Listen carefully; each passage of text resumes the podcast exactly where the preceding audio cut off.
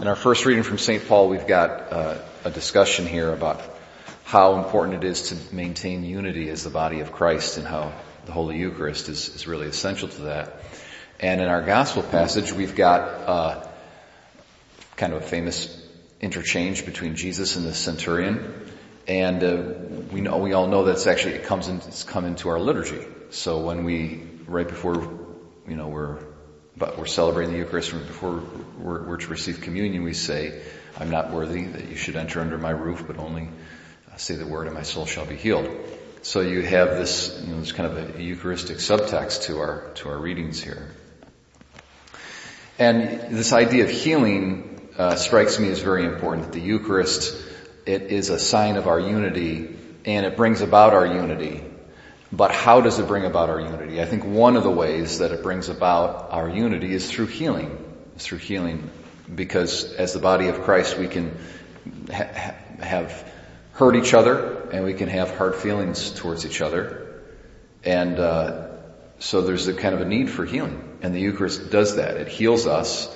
And so thereby, you know, those wounds, um, are being there's, there's someone being, uh, paying attention to those wounds. And that, that person is Christ himself who enters into us and, and takes care of us. I think to myself as a, as a minister, you know, right now there's so much division in the body of Christ and, or at least potential division. There's just a lot of conflict and crisis with, we all know what's going on, you know, in the news. And, uh, it's so important to maintain unity. As a, as a priest, from my perspective as a minister, sometimes I can get kind of resentful towards the people that I minister to because the feeling is this, this is the thought in my mind.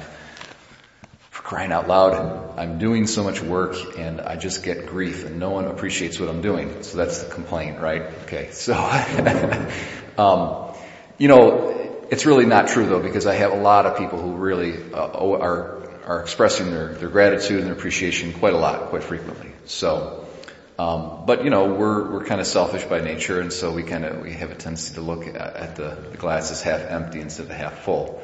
You know, um, so but I, I, need to, as a minister, be able to reflect on my people and say, so they should, you know, the, the kind of selfish thought is they should be thankful that I'm doing all that I'm doing.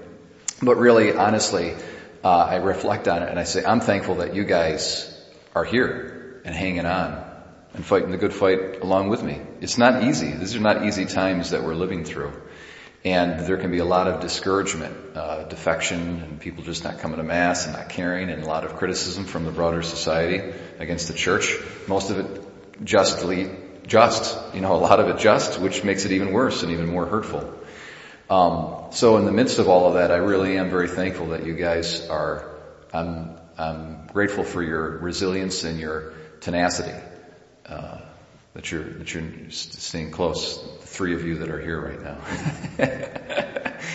so God bless you, and I love you, and I'm very grateful to be here celebrating the Eucharist with you guys. And let the Eucharist heal those wounds if there's any uh, in my heart and in, in our hearts in general, and in the whole church.